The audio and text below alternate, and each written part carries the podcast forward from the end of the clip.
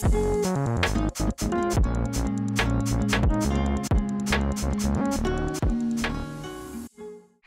there, and welcome to episode two of the Or So She Says podcast.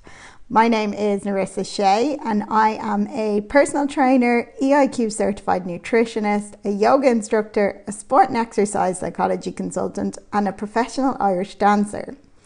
I am so excited for this episode today because it is a topic that constantly comes up in my DMs and in conversations with clients, friends, family members.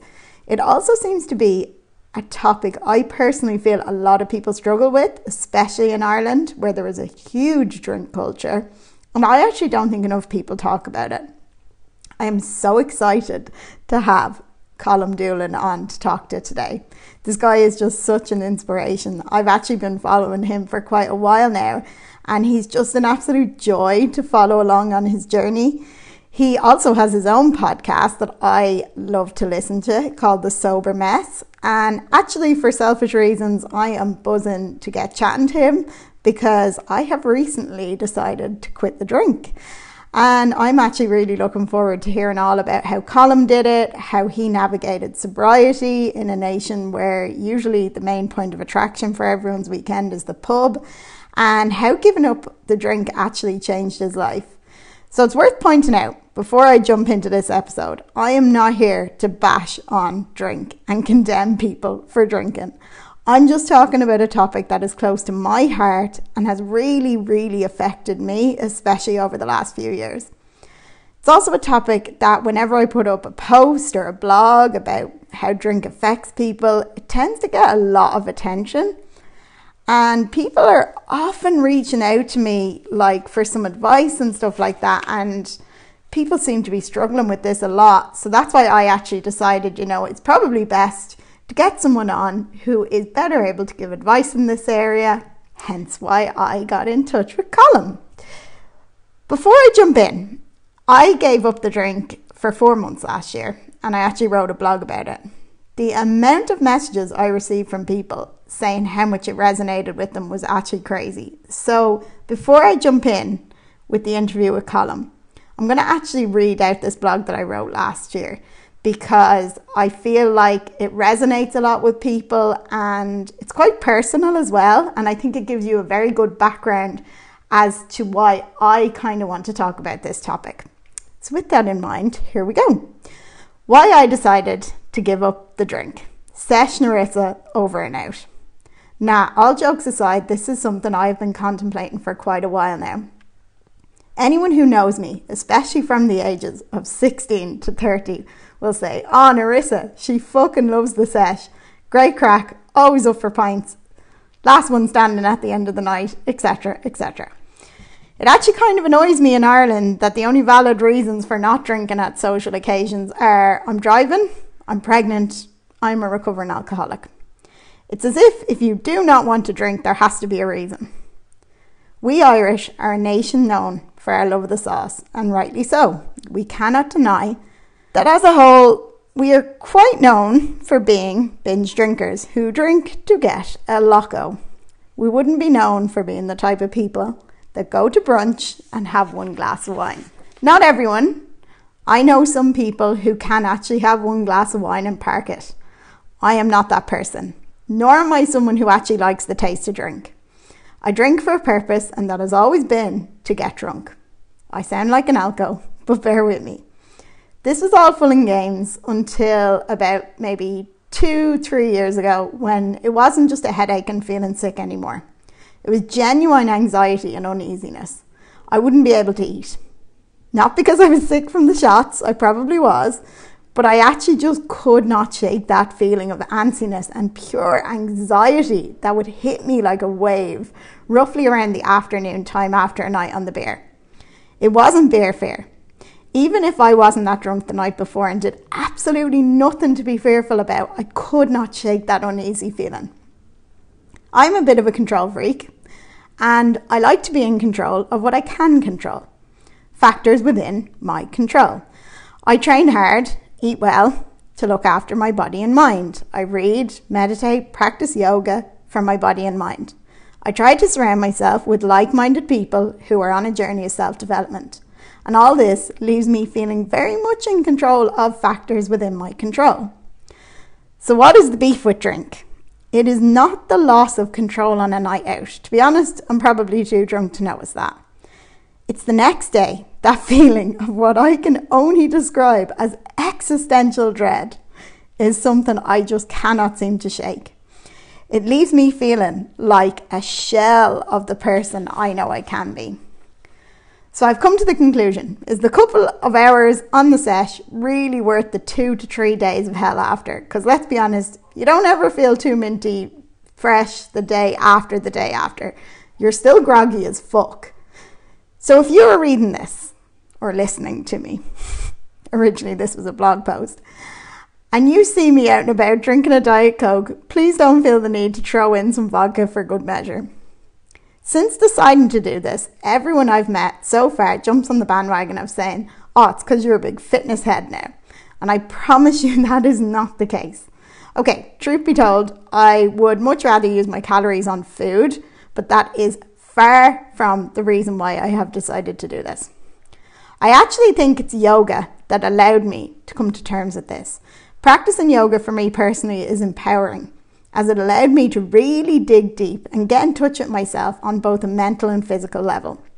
I have spent so much of my life ignoring all the things my body has been trying to tell me.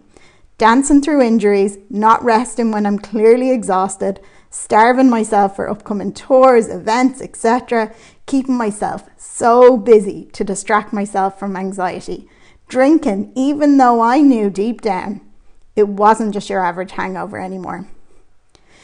It was like I was in a constant battle with my own mind and body. Yoga has changed that. It's not that it happened overnight, it didn't. Big changes rarely do, but my mindset has shifted in the last two years. And the common denominator, along with the spiraling effects of the amazing places, people, and things I've experienced since, has come from starting to finally listen to my body. I urge you that if something doesn't feel quite right, whatever that may be, Dig deep, question it. There is a reason why you are feeling a certain way, and do not ignore that. Magic things start happening when you begin to listen. And with all that in mind, let's get stuck in to chatting with Colm. Hello, Colm. How are you? I am oh, so so happy to have you on. I'm good. I'm good. I'm just great to be here and having the chats and. Uh, yeah, it's it's great to see you, and I, love that you're doing the podcast now, and you're moving into the podcast world, and it's where all, all the goodness is at. So uh, yeah, it's, it's just it's nice to be online and uh, sitting here having the chats. No, no tea, unfortunately. I can't believe it's taken doing a podcast for me to actually reach out to you to have a chat with you because I always see you online and I'm like, God, like he does not live that far away. How have I not met him for a coffee or something at this point? it's it's bizarre, isn't it? That that's the mad thing. Like sometimes you just I find you're just having a chat with someone, like you know, and it's like someone and you like that vibe, and that, and that's the great thing about but being a podcast because you can't just re- reach out to random on, on Instagram be like, hey, do you want to like have a chat? They just meet up and like have have a chat about something like you know. Whereas you do a podcast, you're like, oh, do you want to come on and like do a podcast and have a chat? And they're like, yeah, yeah. And then you're like having this this chat with someone that you kind of think is cool on Instagram, and it's just like Dad, it's like an excuse not to be like a weirdo for asking randomers for a chat, like you know what I mean. that doesn't seem sound. I wouldn't asking him for a chat, like you know. Just go for a walk, bro. Just and talk. It'll be oh my god, imagine like it's just so funny. That's just so unheard of these days. But to reach out to someone online and just be like, Yeah, do you want to come on for a chat so everyone can hear it? Yeah, that's totally normal. uh, yeah, do you want to come? Will you be my friend? Do you want to come for the chat? Yeah. come out, game heads and volleys. game of nick knock please be my friend.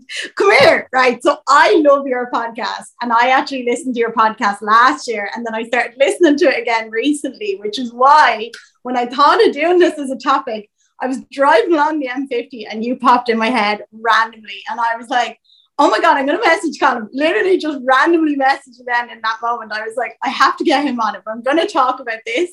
I need to get him on. And I was like, he's going to think this is so random because I was just like in the middle of the M50. I was like, mad traffic. I could hear beeping and everything. And I was like, I have to message him now. Yeah, I, I, I, know. When I heard your voice now, I heard it like sirens and people screaming. And I was like, Jesus, I wonder what's going on in the M50. You know, I'm only messing. it was me. I can't. Yeah, yeah, it was worth it. Yeah. So I know all about your background because I stalked your podcast and I kind of stalk your Instagram. I was going to say I watch your Instagram, but I'm going to call it spade. I stalk your Instagram. but why don't you tell me all about your background, what you do, your journey maybe with sobriety? I just I love this story. I get I get to talk about my favorite topic about myself, you know. no, uh, yeah, look, do you know what? Like, the reason I, I started my own podcast was just to put the message out there, you know, because I, I, I would have had my own struggles around uh, my mental health and addiction and things like that. And the, and I always found I, I was quite, when I was struggling with it, I felt quite lonely and. That wasn't something that was in the open conversations at sitting around the table with the, in the family home or in the bar or you know in the canteen like no one openly talked about their struggles you know what i mean? Be it internally or at home or whatever that thing was. And you know so when I, oh, I, I remember having a chat down to Forty Foot and uh, you know I was just talking to someone in, in, in the sea you know and uh, and I'm just we just end up having these re- this real deep conversation and real open and honest conversation. And someone that was swimming beside us was like, "Oh, would you? Geez, that's really powerful." I was just listening to you there. You know, you should put it on a podcast. A lot of people would appreciate that. And me, me being me, being like, "Oh, Jesus, you know what? Maybe I should." Like, you know, and and then that, that and then the next day, uh, you know, I was down there and I was talking to someone else, and they gave me this really in, inspir, inspirational quote, being like, "Well, look, if you're gonna do the podcast, you have to ask yourself, is it gonna be day one or one day?" You know, yeah. and so with that, then uh, on the way home uh, from the Forty Foot OEM, but I went to deals and and got home and recorded and downloaded an app on my phone and recorded a podcast and put it out, and then I got loads of good feedback and. So yeah, I've just been doing it ever since. But yeah, like my my my story, like you know, I would have grown up in like a typical Irish family. You know, I would have had a, a big family. You know, three siblings and three sorry, three brothers and three sisters. So it's six siblings, and uh, you know, and uh, as a kid, you know, I, I came from like a perfectly normal dysfunctional family. You know what I mean? But I always had that feeling of being different. I don't know where it came from. I just always felt out of place, felt like a black sheep felt like an imposter and just always felt odd and nearly just kind of trying to pretend to be normal around people, if that makes sense. And when I was about 12 or 11 or 12, I remember my mom went on this kind of geographical buzz, you know what I mean? She just went mad moving everywhere. It's just her way of coping with life, you know? And I think she kind of, you know, just something went and she just wanted to move a lot, you know? So we we moved. I think I was in about about fifteen different schools in the space for about two or three years, and uh, you know, and I remember moving to these places, you know, I remember going there and, you know, having to leave my friends in Dublin. And my mom was like, don't worry, you'll make so many nice friends in Wexford. And I was remember thinking, oh, oh no, go on, you'll be grand. Hey, look, I'll buy these football stickers or, you know, Pokemon cards, or whatever the trend was at the time. you'll get on, you'll get on great, you know. And I remember going into this school and, you know, I think I was only in like fucking second class or something. And uh, all these kids were like, in the in the school there going, so you're from Dublin, are you? I said, yeah. I bet you smoke heroin and you rob cars. I'm like, what?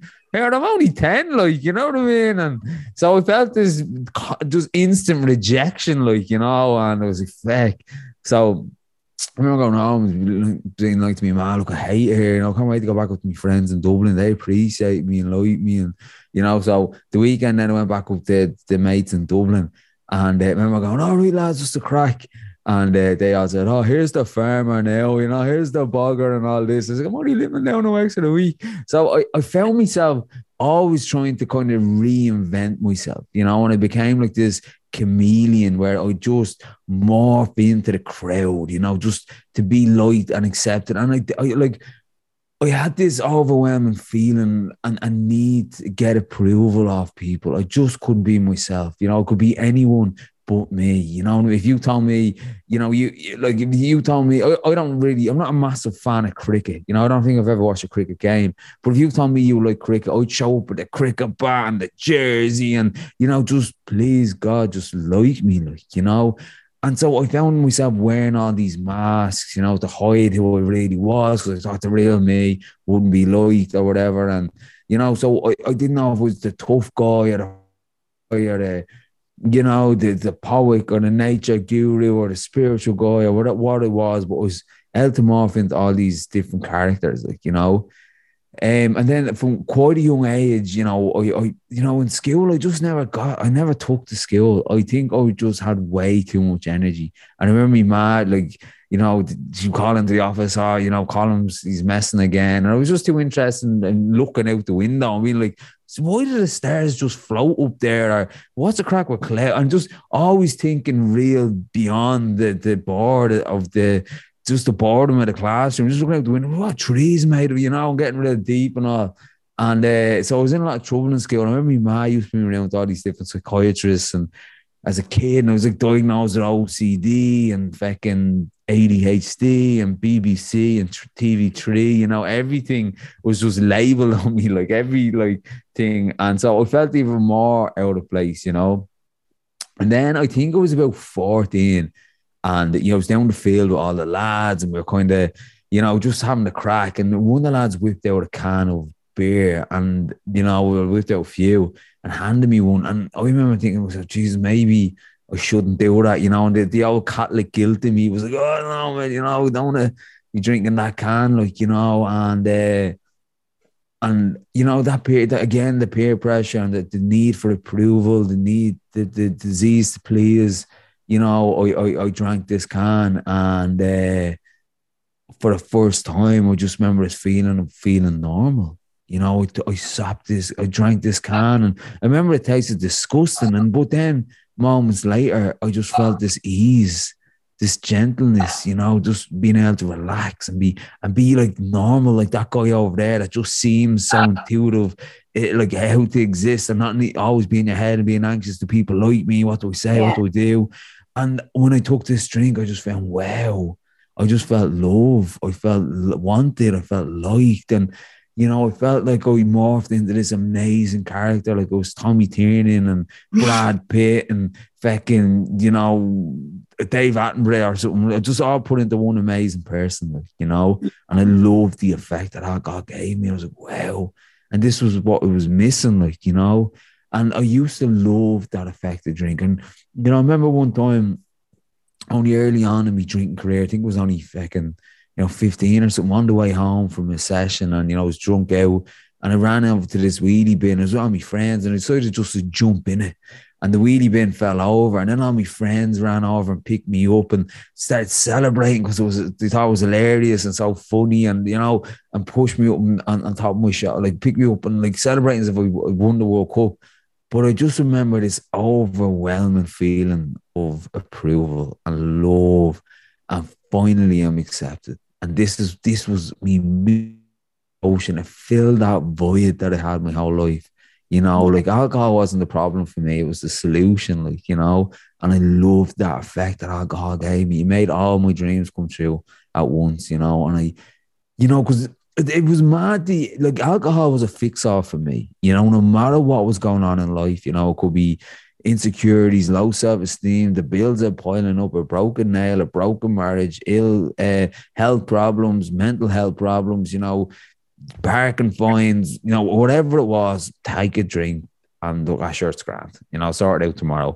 And I loved that alcohol just solved everything for me, you know, and it just seemed to transform my whole perspective and outlook on life. You know, I remember walking into pubs hung over, you know, some dodgy pubs, like the pubs you'd wipe your feet on the way out, like, you know, and I walk into some Jesus dodgy pubs. I remember one pub I walked into, and I don't know, I just remember what was like, oh, Jesus. I, I remember walking into this pub anyway, And uh, the barman that was on it couldn't stand him, you know. I was like, oh, not this fella, you know. And then I'd sit down and be hanging from the night before, and I'd look over and see the crowd. And, oh, not this crowd. They're so dry and boring. And I'm listening to the, like, mute, the song that's on, like, oh, this song is terrible, you know. And then I'd have a point and I'm trying to feel a bit loose. And then I have two, and you know? I'm trying to feel all right. And then I have three and I walk into the three point world, and the barman becomes my best friend. He's my soulmate, you know. and the crowd are great crack. They're unreal and they want to know all about me. So I'm gonna go up and just tell them all lies about myself. And the song that's playing, this song is my anthem. I want the song played at my funeral. And it just added so much, you know, substance to my life, you know. It was like it was just amazing, you know. And I remember hearing this lovely quote, and it summed up my alcoholism to a T. It's alcohol gave me the wings to fly, and then it took away the sky, you know. And that's what happened to me, you know.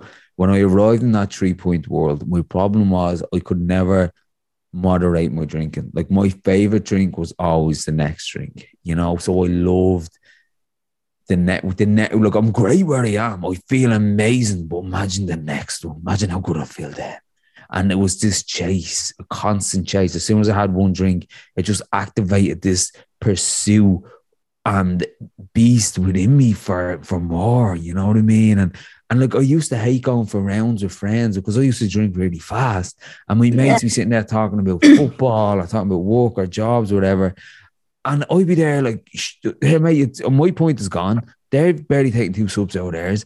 And I, I just couldn't be in the present moment. I was like, just mate, get when are you gonna get a point in my head? It's just this narrative. I'm get a fucking point, mate. When are you gonna get a point? Like, you know, and I'd be going up to this bar and needing shots and you know, just and it was just it was insanity, like, you know, and as I as I got older, you know, you know, my, my drink got a lot worse. You know, I I inevitably 90% of the time I drank, you know what I mean? Maybe more. And my problem with my blackouts was, was that it was like Russian roulette. I didn't know what type of blackout drunk was going to be. I didn't know if it was going to be the happy drunk or the sad drunk or the aggressive drunk or the poetic drunk or the wet the bed drunk. And, you know, I just, I was just crazy, you know, and it was grand when I was like 14 or 15. You're going, you're going out and you're having the crack and, you know, you're doing all this madness and you're just at bygones be bygones, you're getting away with it, you're wetting the bed and all. And but then you're in your twenties and you're still doing that shit, and you're like all your mates are getting on with their life, and you're kind of still.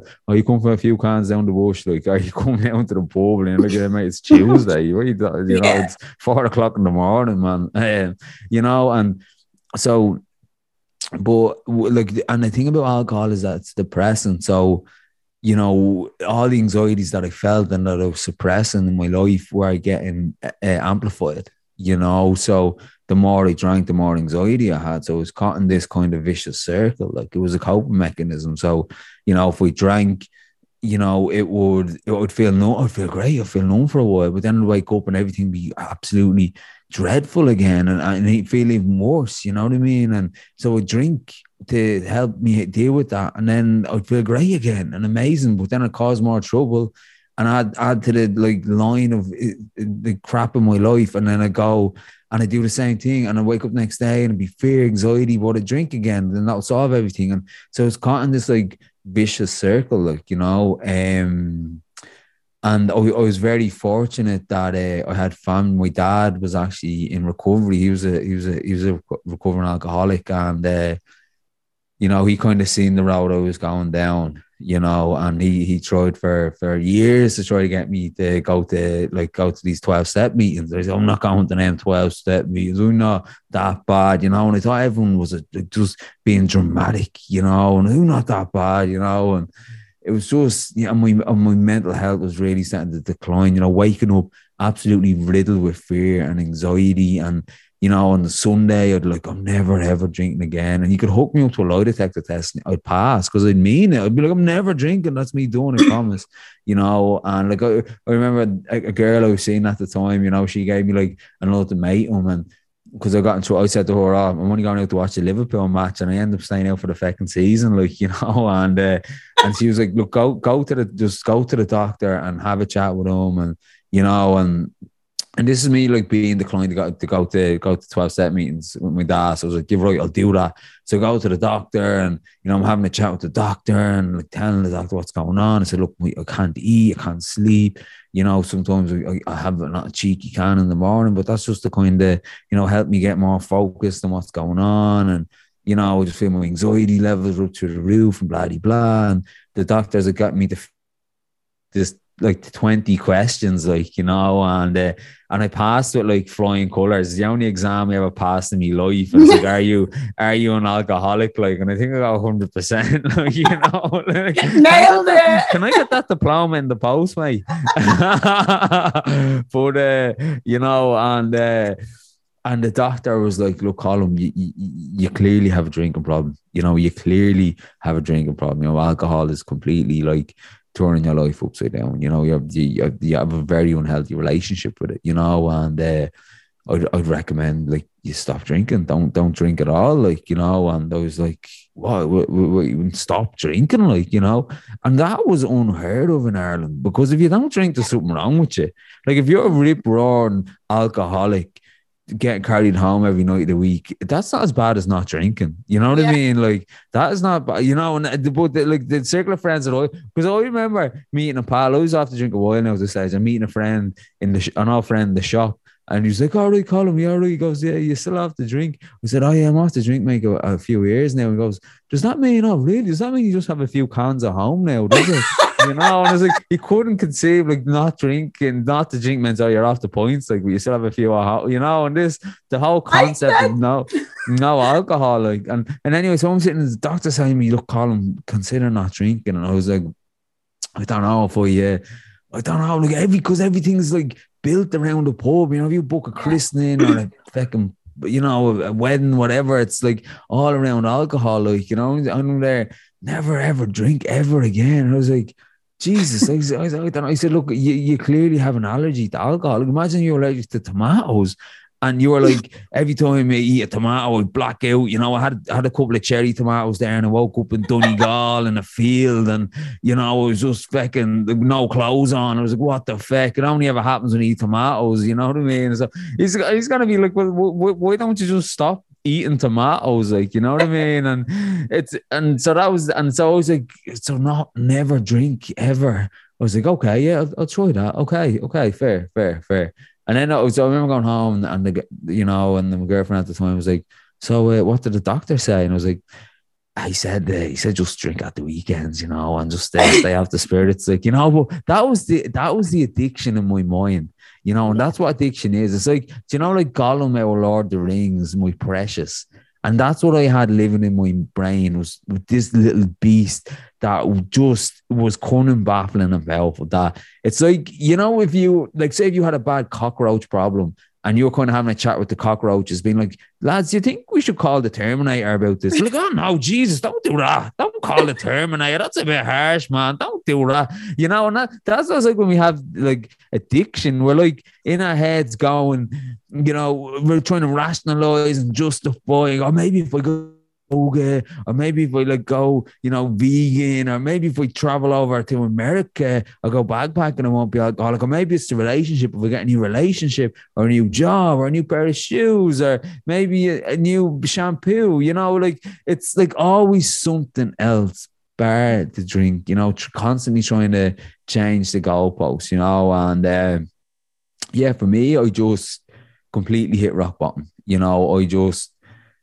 kept going that way, you know, like lost my job, relationship, you know, everything, and uh, had nothing, and like literally nothing. Like, and I was remember, you know, my my sleep, I was sleeping on my sister's couch, you know, just out of pure manipulation and guilt. She was letting me stay there, and you know, my I, and then finally, um, you know, the family were kind of having this big get together, you know, and down in Donegal, it was my dad's 60th, and you know, I, was invited down, but I really didn't want to go. And my sister said, Look, Colm, I'm not leaving you here in the house now. You know, you're like, I'm no way I'm trusting it. And she's like, like I know I was like literally getting serious withdrawals from drink, and I was in rock bottom with my mental health, and you know, all I was doing was drinking cans and isolating, and you know, just in a really, really dark place. Like, you know, And uh, she finally persuaded me to come down. And she said, Look, I'll cover your room. So I didn't have a penny at this stage. You know, look, I'll cover your room. You just promise not to drink. And I was like, Okay, okay, I promise I won't drink.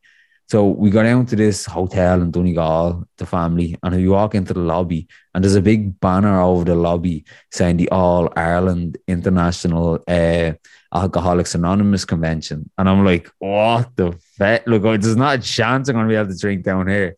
But it was like, I don't know, I think it was like a cheeky setup by my dad, you know what I mean? To kind of get me sober. And, you know, and I'm sitting there and I'm kind of looking at all these people going around with their biscuits and the cups and the tea, cups of tea and being like, you know, and, and like, like saying everything about AA and being like, I love everything about the AA, apart from the whole not drinking thing. Like, you know, I just, I couldn't really get my head around that, you know. And so I went to the, like, uh, the one place in the, in the hotel where you wouldn't find a recovering alcoholic. I went to the bar, you know, I remember just sitting in the bar and just sitting there and, you know, I was watching the, watching the football game, you know, and I got talking to this lad in the bar and he goes, you're not one of them, uh, alcoholics say? I said, no. I goes, oh, really? do you want the, do you, do you want a point there? I was like, and then uh, like got Gollum in my head just struck me and like all logic went out the window. Like logic was like, hey, it's not about you, Colm. You know, it's your dad's 60. you you made a deal with your sister. Just spend one day, you know, off the drink. But then like the addiction side came into it and was like, yeah, but you know what? One's not going to do any harm. Like you know, have one, watch the match, stay out of everyone's way it'd be grand, you know. And so I had one, but see, the problem is, as soon as I got one drinking to me, this whole thinking, you know, my decision making, like that, the famous last words in Ireland, I would just go for the one. But yeah. it's the one that, like, if you're hit by a train, it's the first carriage that does the damage, like, you know what I mean? And that's what I was like with a drink, you know, it's like when it was that first drink, and my whole thinking just changed instantly, you know. And and when I had that first drink, then the the, the Gollum got it was on steroids all of a sudden, and it's like, do you know what we do? We go over, we go over to the off license and get drinking and, and stash up in the room that no one will know and get this mad plan. So we do that, and I go buy all this drink, and I go and hide up in the room. It's no one know, you know. I'll, I'll, get drunk, and it'd be grand and greatest thing ever. You know what I mean? And like, and the insanity of, of, of, like the insanity of it all. And I was like, no one will ever know. And I was thinking it's the perfect plan, you know. So I end up getting drunk, blacking out for like two a day, a day and a half, and I wake up and I'm after trashing a hotel in a drunken blackout that was that was hosting an Alcoholics Anonymous convention, you know, and I wake up and the, my family are in the room, hotel managers in the room, and everyone's just shouting at each other, and I'm just like waking up like something out of hangover, like being like, "What the fuck just happened?" My head is spinning, you know. I'm hungover, you know. There's like I'm after causing three grand of damage to this hotel. And like, no, I didn't harm anyone. I just thought it was fucking like in Rolling Stones or something, just smashing up hotel rooms and, and lobby, you know, just insanity and just being stupid. And, you know, and it was just madness, you know. And my whole family, uh, there was this moment where everyone just left the room and I was just there on my own, you know, and I was sitting on the bed, my head my hands, and I just felt broke, you know, I felt hopeless and I just wanted to throw in the towel there and then. I just, I literally just didn't want to live anymore. And and I remember just at that point, you know, there was a knock on my door, and uh, you know, got up and opened the door, and some young dude there with his with his name tag, you know, and it's like Scott, and uh, he's like, "All right, mate, uh, do you remember talking to me last night?" I was like, "Man, I don't remember a thing. I don't remember talking to anyone last night." I said, "I don't remember a thing." Like, he goes, "You mind if we come in and have a chat with you?" Like, you know, and uh, he comes in and you know starts telling me his story. You know, he's he's two years sober. You know, and uh, he starts to go into like you know all the you know tells me about his drinking story with the blackouts and not being able to have one drink. And I'm like, oh, you do that? Yeah, that's me. And then he's but then he starts talking about like the the that feeling of just not feeling like part of society. You know, like you're you're, you're on. You just feel like you're a black sheep, you know, you feel like you're on the train and you haven't got a valid ticket, you know, you just don't belong, you know, and all this stuff that I felt my whole life, but I never felt, I never heard anyone else articulate or talk about it. So I was like, wow, you know, I'm not the, I'm not the only one. Like, and it's like, it's not like you're going to be sitting around the bar with a load of lads, all your mates, and be like, hey, John, uh, Anto, hey, guess a point there, and I'm feeling a bit insecure, will it? You know, yeah. Yeah, this guy was talking, there was like talking about all these things, insecurity, low self-esteem, feeling like an imposter, trying to fit in, you know, feeling fear and anxiety, you know, all these things that I felt my whole life that I've come accustomed to and just thought they were normal and just got on with it, you know, just assumed everyone else felt like that. I never been able to point the finger at it and say, that's what it is, like, you know, and he was like talking about all these things and you know, um, I was like, this guy knows what he talks about, he's talking about. Like, and you know, that sense of relief, you know, when you have a problem, it's like if you went to the doctor and you're like, yeah, there's something up, and the doctor's like, oh, what, what's wrong? And he goes, I don't know. Like, where where is the point at it? I said, I just feel as I just don't feel right. You know, I just feel yeah. like there's a there's a, a, hole in my soul, or there's a void, or like, is, is can I give you a cream for that or something? Like, no, no, it's just I can't like quite, you know. And then so when I got talking to this, like when I got talking to guy, him articulating the, all this stuff, finally I felt the sense of relief that well, I'm not the only one. I was able to identify and connect with someone, you know. And he asked me, did I want to come down to uh, one of the 12 step meetings downstairs? And, you know, finally, I kind of, it was that point, you know, I remember looking back at the bed and kind of seeing like two or three empty cans there and seeing just me, I have a choice here, you know, go down to this meeting or I can go back to that bed and feel sorry for myself. And it was like I, I walked down the side and I looked at him and I seen how fresh and clean he looked and being like, right, this guy must know what he's talking about. I remember just walking her away and it was like I was just leaving that part of me behind, you know, and going down to this 12 step meeting, you know, and uh and sitting there and like hearing people talk more of all the things I felt my whole life but never felt articulated, you know, and seeing young people there and fresh, clean people. Because I had this you know, I just, you know, I was uh, like, I had this perception of AA as being like the homeless guy in the park bench that sips vodka out of a paper bag. I thought that was an alcoholic. But when I went to AA, I didn't see any alcoholics. There were all these fresh, smiley, friendly, like tea obsessed people that, you know, that I, I'm just like, wow, like what? Like these, this is wow. I was so wrong about this, and you know, and sitting there and hearing like more of the messages, and I was giving like, like just in, I was giving like basic kind of advice to kind of like stay with a sober community, and you know, take it one day at a time, and you know, keep coming back, and you know, and that's what I done, you know, and, and that was my last drink. That was the third of March, 2013, the last time we I've, I've drank, you know, and. uh I'll be 10 years sober in March, you know, and I'm I'm really grateful for my life today, you know. And well, like when I got sober first, I used to hear people say, Oh, you'll have a life beyond your wildest dreams, not drinking. And I was thinking, Oh, geez, I'll be playing for Barcelona or doing a chair on the late, late show or something like that, you know. But what I know today is, is I really like who I am today, you know. I, I really, really love who I am today, you know, and I love I love my life and I have peace of mind, you know. And these are like, I used to go to bed at night saying, I want, I want, I want, you know, I want the house, I want the car, I want the money, you know, I want all these things. Whereas now I go to bed at night saying, I have, I have, I have. You know, I have a lovely home, you know, I have a fridge full of food, of good mental health, of good physical health, you know, I've, I've so much abundance in my life. And I don't think wealth has anything to do with what you attain or what you possess. I think it's about what you appreciate. That's yeah. that's true wealth. You know, that's a wealth mindset.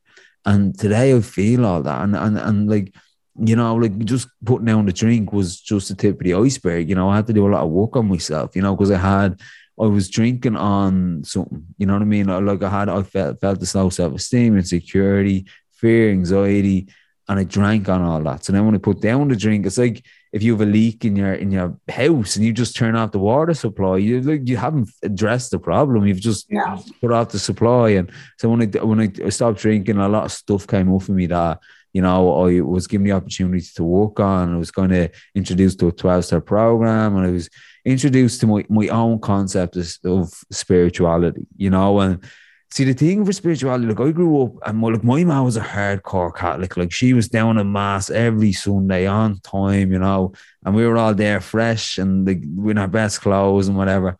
But I was always intimidated by the Catholic Church. You know, I was just sitting there, just for a kid looking at the cat. It's so scary. And the priest there saying, if you don't do ABRC, you're going to hell, you're going to burn, and you're, you know, you're, you're sitting there And and then I remember commu- making me communion. And for I thought you make when you make your communion, you're making in life. You know what I mean? This is you'll have a few bob, you'll be able to buy a few magnums in the in the, in the news agents. You know, if you hire, look at a hire, if you show a fella that shows up in your house in a state with a Lamborghini, he's made it.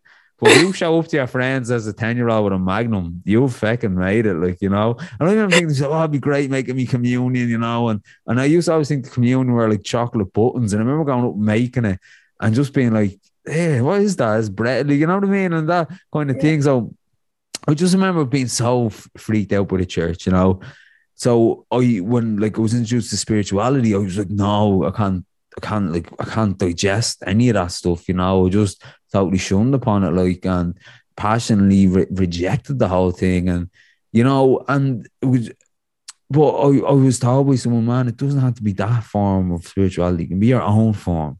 You can yeah. get there your own way. It's like there's many ways to get to Laoghaire. You know, you oh, look, I'm using Laoghaire because I live in Laoghaire, but like you can get a taxi, you can get the DART, you can get the bus, you can cycle, you can get a space hopper, you can get a fucking helicopter. You know, you can walk, you can crawl. There's many ways to get to enlightenment. You know, so I, I, I was struggling with this whole idea, and you know, you know, I was in a great place. I couldn't sleep, and I remember going for a walk on Laoghaire Pier at like five o'clock in the morning and like people that walk on Laoghaire Pier at five o'clock in the morning, they're either in a really, really, really good place, you know, really spiritual or just really fit and whatever, or they're in a really bad place, in a very yeah. bad place, you know. And that's why I was in the latter end of that, you know, in a really bad place. And I remember walking the pier and I looked over and I just seen something just shine on my face, you know, and I just felt this this peace come on me and you know, just this serenity and like that feeling I got when I took my first drink, where I just felt the void in me getting like getting full, like you know, and like feeling just okay, you know, just feeling okay. You know, when you're constantly feel not okay, and just you, all of a sudden you feel okay. And I remember looking over, and it was the sunrise, and being like, wow, what is that? You know, it was the first time I ever uh, seen a sunrise when I wasn't like walking home from a session on a Wednesday morning and skagging and being like, oh, you know, and the birds are singing and I was like, oh, I don't want to hear that at all. You know, it's actually a really good analogy that you have there, though. Like you have your perception of things when you're either out at five in the morning after having your sleep or you're out at five in the morning because you're on the way home from a set. The exact same thing is happening around you, but your perception of them things is either going to make your day or it's completely ruining your day. And it's uh, all down to like your decision in that moment with your mindset. So, like, it, that was amazing. Yeah, no, and that was it. Like, and it was just, but it was the first time that I noticed nature and I noticed sun, a yeah. sunrise and being like, wow, that's incredible. Like, you know, and I, I, I sense, I sense spirituality for the first time and you know, and being like that, that is it, you know. And from then on, I just I, I made like nature my higher power. You know, I, I, connect with God through nature. I connect with the universe through nature, and be it getting in the sea, be it getting up for the sunrise, be it you know going up to the mountains on a hike, even through exercise. I love exercise because like that, I have that kind of ADHD mind where I'm full of energy, you know, I'm just full of go. So I always struggle. Like I remember the first time someone recommended me to meditate, and I done the real like in my head, like the meditation starter pack. You know, I went and got the yoga mat, and I got the incense, and I got like guided meditation. I got all these Buddhist statues, and like and I nearly fucking burnt the house down. Like I think the candles fell over and like nearly burnt one of the fucking things on the on the on the on the wall, like you know, and like it was just a disaster. So I was like, maybe I'm not meant to be a Buddha, you know, and so I was like, so I found my own way. It was like when I ran, I just felt so present. Or when I got in the sea, or when I done ice baths, it's like you can't be thinking about anything else when you're like in an ice bath. You know, you're so in the moment. It's the same with the sea. You know, you get in the sea, you just feel so in the here and now that you're not thinking about, oh, Jesus, that bill or that thing in work or whatever the thing is. You're just so present. You know, Did you ever do um, the bed and nails things? Because I know you've done all this mad stuff. We did it in my yoga teacher training where you stand what? on the nails. Oh my god! No, that's about... that sounds insane. What are you you stand on nails? You stand on what? nails. That's right? suffering. Is that going to be well being? oh my god, it's actually crazy. I look up, I can't remember the actual like we just call it bed and nails. So you stand god, on them, but Jesus. it's like shocks you into No, presence. I'll like you can't think of anything else when you're in that moment. But it's actually crazy. Like it's like the shock of getting in the cold water. You're standing there and you're like, I actually cannot think of anything else in this moment. And in that moment, something clicks with you when you're so present. You're like, this is what it's supposed to feel un- like. I think I, I thought it was being great to see dip, and I think you know trying to come down for a bit of nail walk, and it's like Jesus. I'm a bit of a That's sadist there, insane. Sorry.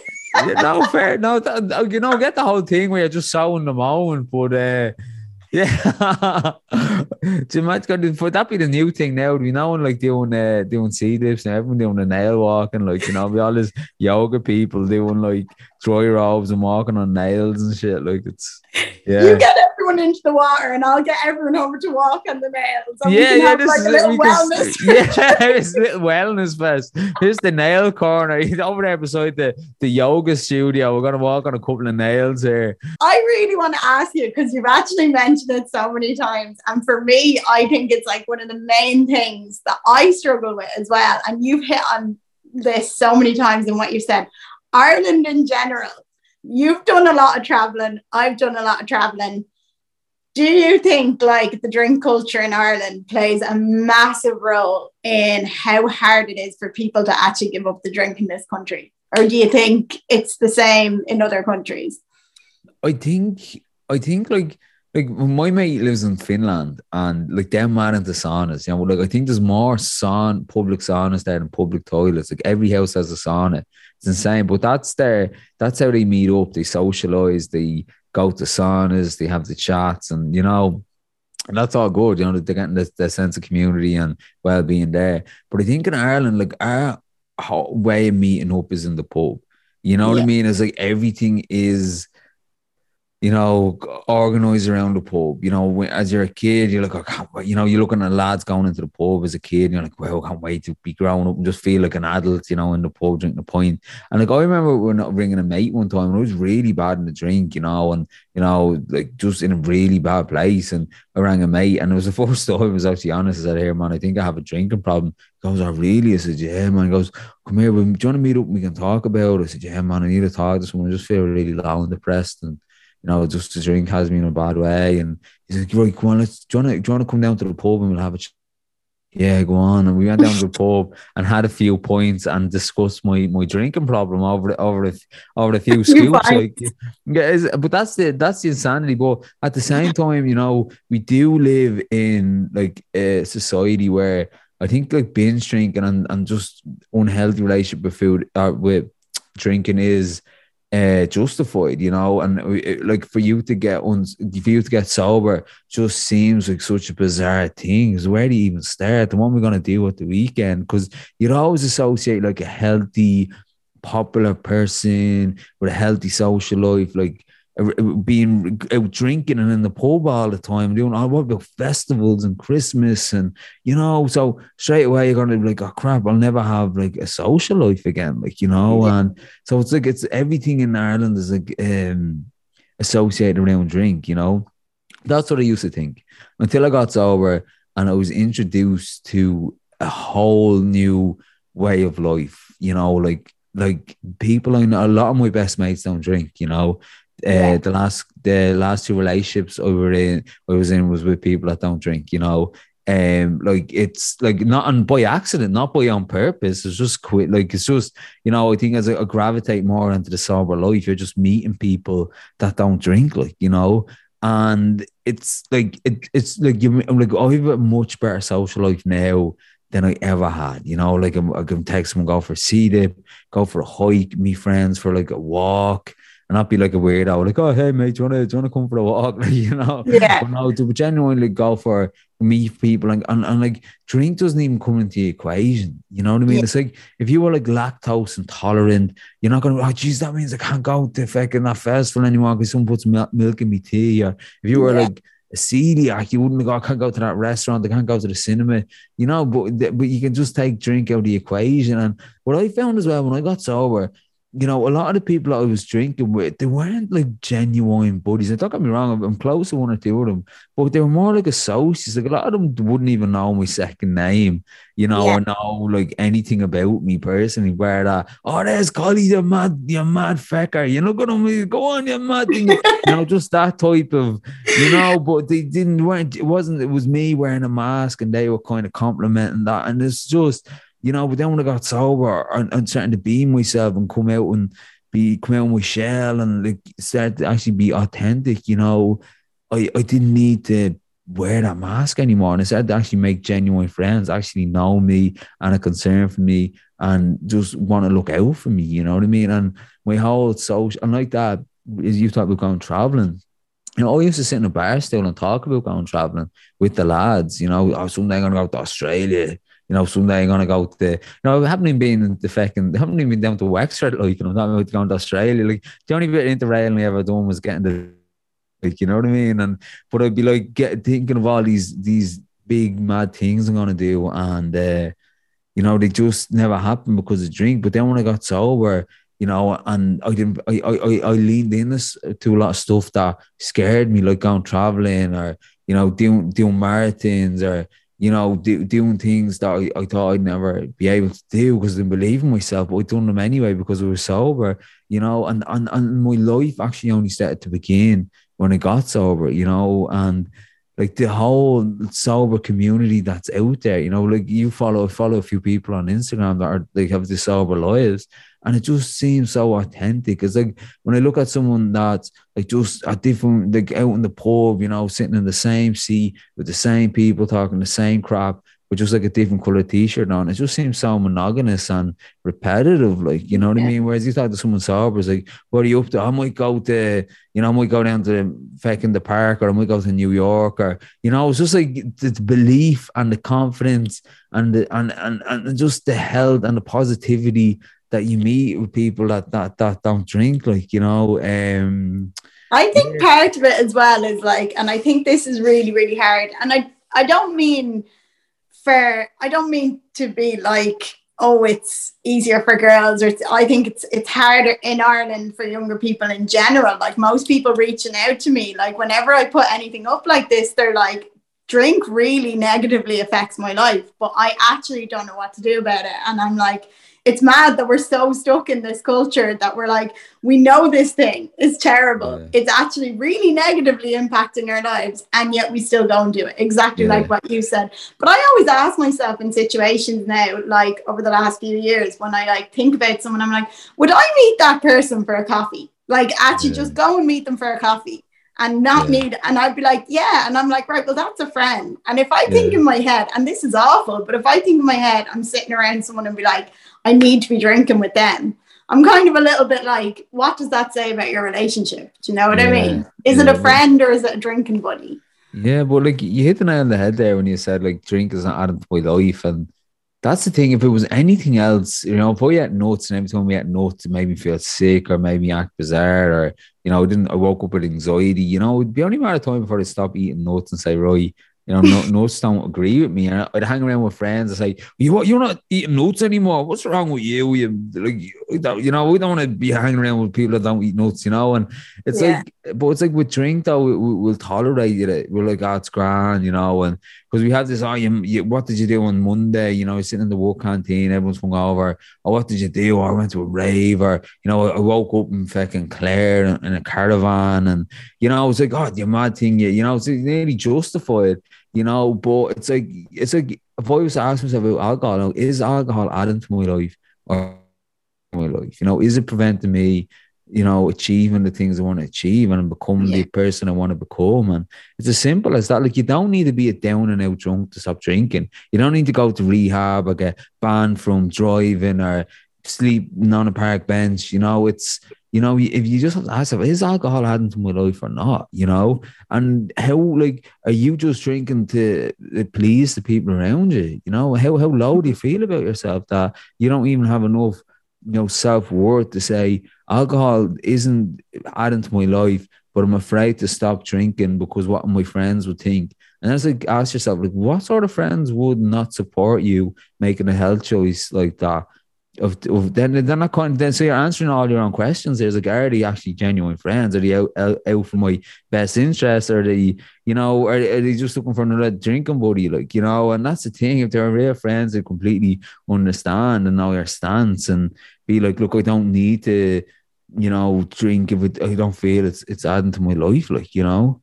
Yeah. I love that. That's so powerful, though. Every time you ask yourself these questions, if you're answering them in your head and this is the conclusion you're coming to, you're like, what actually is it, Adam? Like, uh, yeah. uh, but I think I always talk to clients about this as well. Is like we always talk about like the positive sides of change, and people want to make these massive changes with their life, with their training, with their nutrition. Yeah. But I said like a good example of this is someone who decides to quit drinking. Like you've probably like tied this to your identity for so long now that you're like, I'm going to make this massive change. What am I going to lose by making this change? And even though you know it's going to be a positive thing, part of you is like, oh my God, what if I lose some of my friends? And what if this happens? What if I have no social life? But you answered all them questions perfectly. You're like, okay, well, were they friends if they're not going to support this decision? Actually, I was listening to a podcast you did with your sister, and you gave some really, really good advice in it. And you were saying something along the lines of like, you know, when people start to get sober, it's it's not that you have to completely change your life and cut everyone out of your life and be like, no, I'm not drinking, I'm not doing anything at the weekend. But you're like, you can't expect to just continue to do everything that you were doing before yeah. and just rely on willpower. Like go to the pub Friday, Saturday, Sunday, yeah. but just I'm not drinking. You know what I mean? Yeah. So like it's that old saying, you know, you can't heal on this in the same environment that made you sick, or you yeah. can't trust the same thinking that got got got you that made that got you into the problem in the first place. Like you know, um. So yeah, and like and alcohol's a funny one because alcohol is a class as a drug through science, you know, and it's actually classed as a poison because as soon as you put it in your body, your body starts to you know reject it, like you know, and it's the mad thing is, it's the only drug where you have to explain yourself because you don't take it. You know what I mean? It's like taking it. You know, it's it's insane. You know, and alcohol is the one drug that we have too much of it, and we're ashamed of our behavior, and so we decide not to drink. But then your class is boring, you know, and then so it's like you're caught in these two things where you're like, do I go out and like like harm my body and like my mind and and you know just like be a shithead and drink or do I get sober? But then worried about what my friends and my, my peers might think, like, you know what I mean? And so that's the kind of psyche in Ireland, like, you know, but like me, I used to think like that. But then after I got sober and I was introduced to a sober community, I, I just I, I met like real genuine people that I just felt at ease around, and I felt I, I, I found out what I like and what I didn't like. Because the whole time I was at this actor that was just I had a playlist that you'd think was cool, or I watched like things that other people thought were cool, but I didn't. I never actually stopped long enough to see wait, do I actually like this stuff? Like, you know what I mean? And then I started to find out about myself and I had so many different identities. I had more masks than jackets, you know, I'd be leaving the house and be like, what mask will I put on today? Will I be happy go lucky or will I be the hard man or the funny guy or the sports expert? You know, and I finally like being able to put down that mask and, and be yourself and be at ease. Like, you know what I mean? It's uh it's it's a gift, like it really, really is a gift. And the, and the other thing is when you get sober, the amount of like like I have a few old drinking friends that are sober now as well because you know it's like people see the change in you. It's like if you're you're working with a helpline and and they go and lose like 20 stone and people are like Jesus you know who's her coach? Like I want I want to hire her you know? The visual yeah. evidence it works you know? You can see it with your own two eyes that this this obviously works and you know so when people see like you see you getting sober and they see the change and they see a smile come back and you actually have to have a belly laugh a genuine laugh and they see the hell come back and the positivity you know? People people want that you know what I mean? People like wow look look at that person getting the shit together. We want a bit of that, like, you know? Yeah. But you know what you said as well? Like, you don't have to be like hitting rock bottom and drinking every day. And I think this is where people get a little bit messed up. They have exactly like what you said the idea of an alcoholic being someone who's drinking every day. And then they're like, oh, but I only drink at the weekends, or I only drink like once every two weeks. And like, you know, it's fine. Like, but it, if it's still negatively impacting your life, it's enough. And I was listening to, Huberman Labs. Uh, he had a really good podcast on about um, drink and its effect on the brain and stuff like that. And I listened to the whole thing twice, and I was like, "Whoa!" Like we think that we're moderate drinkers. If you drink, they say two a night or like 12 to 24 a week. Now, an Irish person will easily polish off 12 to 24, even if they were only drinking a Friday or Saturday. Yeah, yeah. On Friday, a quiet, Saturday. a quiet one. yeah, exactly. I was like, I know for a fact, like me personally, I was like 12 to 24 easily if I was at a wedding, and that's just one day. So I was Yeah. like, and he talks about the massive negative effects on the brain and everything of like just being in that moderate kind of bracket. And he was like, it actually can take like three to six months of being completely sober to kind of like reform them neural transmitters in your brain. And he was like, and that's for a moderate drinker. If you're actually Yeah. drinking more than that, it can take even longer. So I noticed when I quit drink for like four months last year, like over time, it's actually crazy because I've been drinking since I was like 14, 15. So that was like nearly 15 years. And like, it was mad. That was the longest I ever went off it. And I was like, it's actually crazy. Like, you start seeing things differently. Like, it's like my brain was starting to clear all this fog. And I was just like, you start see. It sounds really silly, but I was walking down like around Dublin one of the days, and it was around autumn time. I remember just stopping, thinking like, "Holy shit! The colors in the trees! Uh-huh. Like, how have I never noticed this before?" Yeah. Like, it was mad. And then basically, like, life threw a couple of curveballs, and then I've had a rough year this year, and I I'll make all the excuses under the sun. It was wedding hen party. I kept saying after this one I'm gonna quit, and after this one, and then I like two weekends ago I was at Electric Picnic. And then I had a friend's wedding, and I felt like shit for two weeks. Yeah. And I literally said to myself, I just thought back on last year, and I was like, I'm so done with feeling like this. Like, I was like, it actually does not benefit me. I was sitting there, and I was actually sitting at the wedding, doing exactly like what you said there at the start, thinking about the next drink, thinking about the next drink. And I was just like, I'm not even enjoying this moment. Yeah. I'm thinking about going to the Yeah. bar. And I was like, I actually had a better time at the wedding before I started drinking when I was just sitting there with my friends in like Yeah. the part where they were having the reception bar. And I was like, and I wasn't drinking, hadn't started drinking, and I was way more present. And that for me just like Yeah. solidified it for me. I was just like, I just don't, it doesn't add anything for me anymore. Yeah, and that's and that's sometimes it's just that conclusion. It's saying, is alcohol adding to my life? You know, is it adding positively to my life? And you know, being able to take a step back and observe and seeing like, you know, am I genuinely happy? Am I just p- betraying happiness? Am I just trying to, you know, come across as happy on Instagram or come across happy to my peers? But the, if I was to look underneath the surface, am I actually happy? Because I've done that for years. I was happy on the outside. I had all the nice shiny things. I convinced anyone I was the happiest man in the room. But I was the, I was probably the, the most insecure and loneliest guy in the room, you know. And and usually that it is the old cliche. It's, it's usually the loudest guy in the room that's the, is the loneliness, you know. Um, and that's that's just how I felt. And you know, it can be um and like that you you talk about the clarity you get when you're sober and yeah, hundred percent. Like when I stopped drinking and then I I did you know the, I just had to notice things like well, stairs always there. You know, was that tree always in my front garden? You know, it's like this stuff that was always there, particularly nature that I just became so aware of. I mean, like wow, just at awe of these things, you know, and just feeling incredible, like you know, um, being able to connect with them and notice them and, and appreciate them. Like even now, seeing the sun start to set, like you know, and looking out at the sky and just being at awe of them simple things, like you know that um just make me feel very wholesome, like you know. Whereas before that there'd be a burden, like as you said, walking home from the session at five o'clock, and the birds are making a racket, you know, and the sunrise is getting in my eyes, and it's just making me feel guilty and shameful.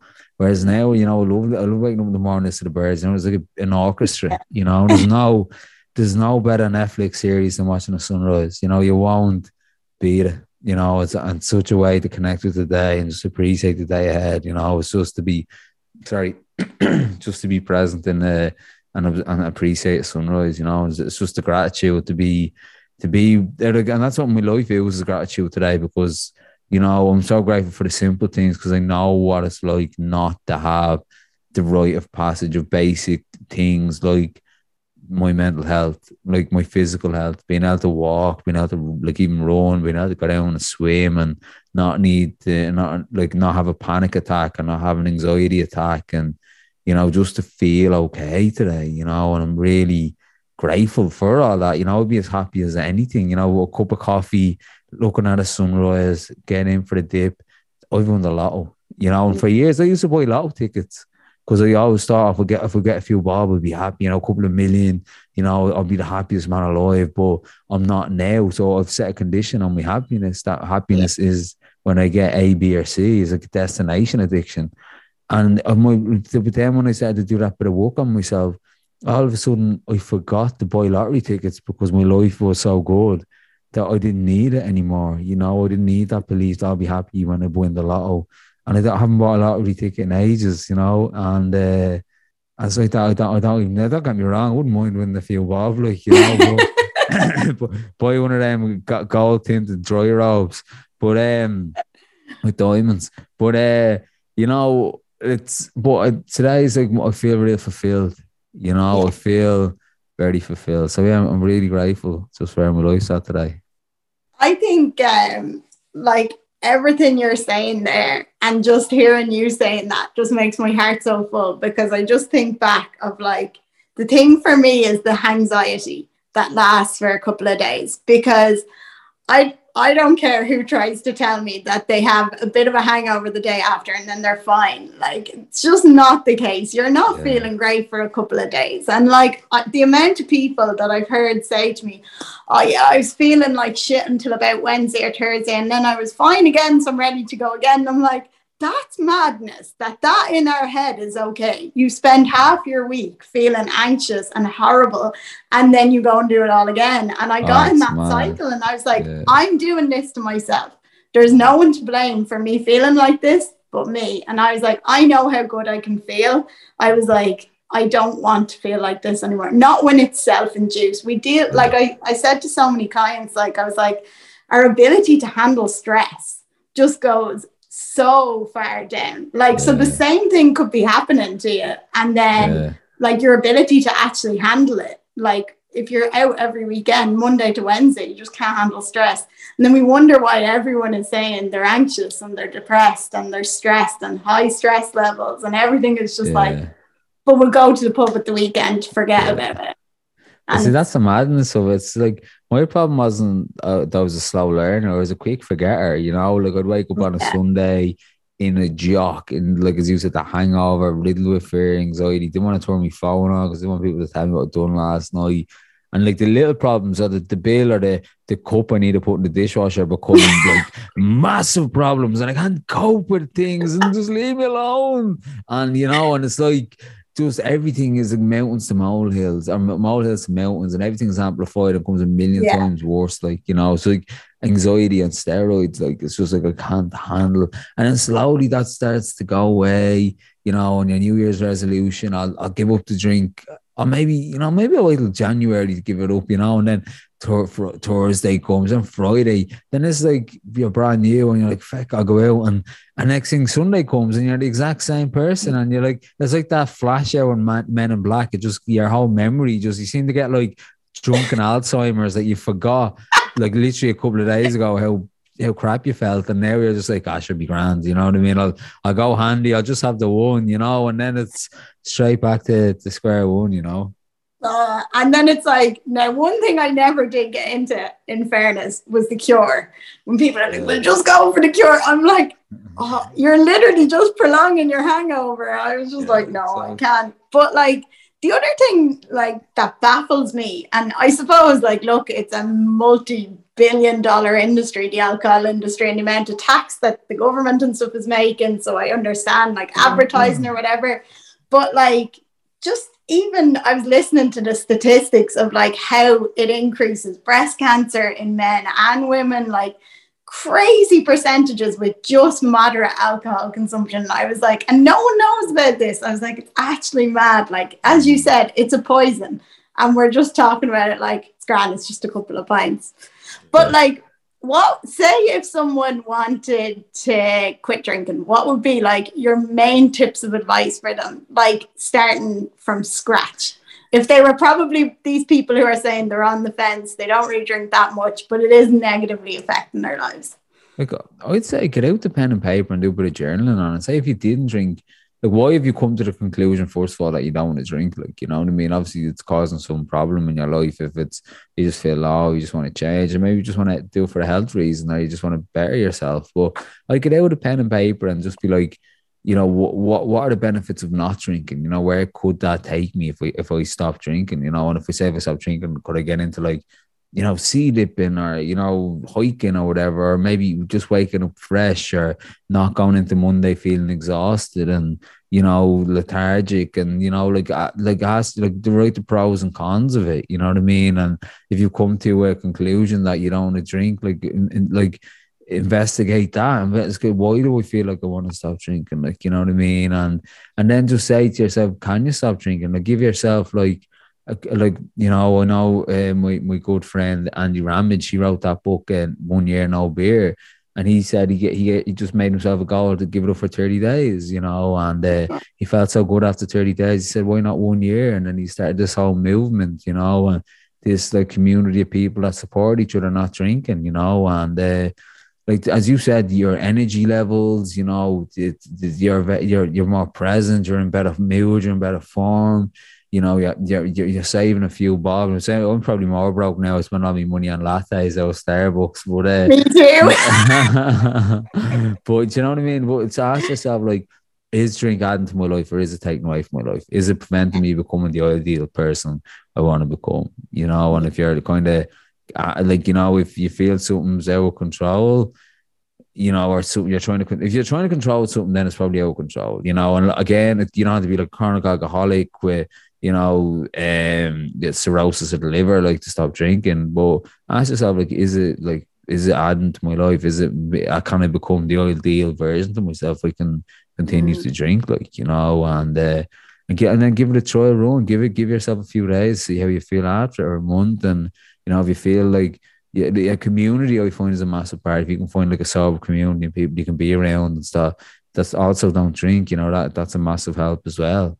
Yeah, and career, my last question for you, because your life is awesome. What are like your top milestone things you've done since? I know you, I know from stalking your Instagram the amazing things you've done over the last few years. But like, what are your top milestone things you've done since you quit drinking? Oh, I've, I've done, I've done a lot of stuff. I don't know. I'm trying to think. You know, like top things I've done you know, like I've, I've done marathons, I've done Ironman, you know, I, I, I went solo backpacking around the world, you know, and I really enjoyed that. You know, I was afraid, and at the time I was in a really bad place. I was a few years sober, but I had a really tough year. You know, I was my dad passed, you know, and uh, I went through a relationship breakup, and I was in a really toxic job, and uh, so my mental health wasn't a good place. I was coping though, you know, and I was really blessed that the people I had around me. But I just was going through like this kind of quarter life crisis type thing. And uh, I remember being like, will I travel or not? And that fear of going. And I remember just like handing in my notice in the job and jumping on a plane and going to Thailand and going like Thailand, Vietnam, Cambodia, Bali. And uh, having such an incredible experience and doing it all sober, doing it all on my own and meeting like all these incredible people and you know, and then just sitting there reflecting and being like, wow, you know, I wouldn't be here now if I was sober. Yeah. Or, or sorry, if I was still drinking, I wouldn't have been here if, if I wasn't sober, like, you know, and uh, just that feeling of wow, this, this is it, you know. But like this morning, to be honest, like this morning, I even went for a run and you know, and I got into this. It was pissing rain. I went for a run, loved it, and I got into the forty foot lashing rain. It was the only one there, you know, and I just felt like I had this the forty foot to myself, and I had that same exact same feeling I had in Thailand of wow, I'm so grateful for my life, and I get them little moments quite often to that, you know. Whereas like mm-hmm. wow, like this is so life is so good, and it's usually because of the the simple things. So yeah, for me, I think the biggest milestone is just liking liking where I am today, liking myself. Going like you know, being because I, I was so cruel to myself over over the years. Know, I was my own biggest critic and my own biggest bully. You know, that little voice in my head that was just ferocious and vicious and Whereas today, you know, I don't have to listen to that voice, you know, and I can I enjoy my own company and I enjoy being around myself. I don't need to run from myself anymore, you know, and I don't have fear anymore, you know, I can go and do whatever the thing is and just do it and enjoy yeah. it. And yeah, so I'm just I'm just really grateful for my life today. I love it. You're so inspirational. Every time I look at your Instagram and stuff, I'm always just like, oh my god, he's so oh. he's homeless now, or now he's doing an Iron Ironman, and I was like, it's something different every other week. But I love that, and like, I love how like. It, no, I'm gonna say it. In love with yourself, you are. But I think that's something that we all need a lot more of. And in Ireland, it's very like, oh yeah, she she loves herself and he loves himself. And I'm like, and what's wrong with that? Like, mm. why have, we need to get over that? We need to actually yeah. start accepting that it's okay to love yeah. ourselves and maybe then we won't be relying on all yeah. these other things to make that's the thing it's it's just live and let live you let people people yeah. are gonna you know when my dad said to me what do people think you was only a business like you know so just do your thing people are gonna do that thing as well you know people are gonna do and haters are gonna hate, but and potatoes yeah. are gonna potato, but you just gotta you just gotta do your deal, like you know, and be yourself and don't worry about what people think. Like Memento Mori, you know, uh, uh, I love Marcus Aurelius, you know, he's a he's a philosopher, you know, oh. and uh, it's all about Stoicism and like life's short and you don't want to be like was this this podcast this, this um psychologist you know and he's, he was in a he used to work in a hospice and talk to people before he passed away. And he said a lot of their regrets is that they spent too long worrying about what other people think.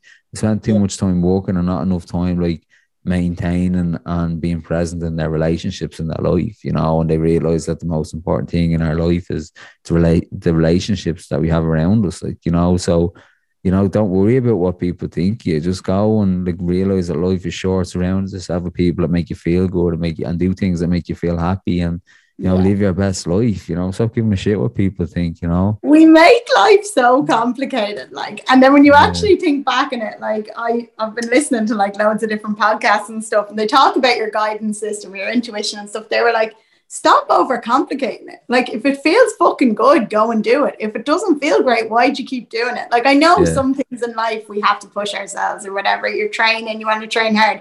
But in them situations, I'm kind of like, they're usually things that your future self is gonna thank yeah. you for. So I was like, they're okay. But I was like, ultimately, we really do overcomplicate it. We care too much about what other people think, even though you don't give a shit about their lives. Like you're you're not caring what your neighbor is doing mm. but i was like we care too much about what other people think and then we just keep focusing on like what we don't want instead of just mm. focusing on this feels good this actually makes my heart feel really really warm i'm actually going to go and do more of this and i'm yeah. like that's how simple it can be if we just so kind true. of listen to ourselves yeah. a bit so true yeah i love that I love it. Well, thank you so much, Colm. I was just like, I love that. I was like, I wonder how long we're going to talk for. And I was just like, I, I blocked out an hour and a half because I was like, I'm feeling me and him are going to have a lot to talk about. Podcast marathon. Yeah. Probably I'll talk to you all day. You know, it's I love to I love having chats like this. You know, you just meet people on the same kind of level as you, and you, you know, you you you can just be real. You can be authentic. You can be vulnerable, and you can be open and you know, if one person's listening and it helps one person, then it, has been a massive success, you know, and that's that's what's the great thing about putting out this content, you know, that it's out there to help someone, help someone identify or put someone in the right direction or you know, inspire them to to, you know, make the make the best choice for themselves, you know. I think vulnerability is a superpower and something I leaned into a lot more since I started coaching was actually showing more of that side and actually getting more of a response because I was like, gone are the days of wanting to see everyone doing everything perfect. Yeah. Like people want relatable people and people want to be able to talk to people they feel like they can resonate with. And I was like, the more we can openly talk about all these things that still, in my opinion, people don't talk about enough, especially as younger people. Like what you yeah. said, we all have this idea of everyone in AA being like 60 and all. And I was just yeah. like, it's just not the case like and i don't think it's mm. talked about enough so i really really appreciate it and i really mm. enjoy your podcast. Cheers. Right Colm the next time. next time we do it we'll do it in person and i'll go for a sea yeah. swim okay? Yeah for sure. Can't wait. Bring the dry robe the gold tinted dry robe definitely, definitely. Well, I will chat to you soon and enjoy your evening. Thank you so much. Thanks, Teresa. Thank you. Bye.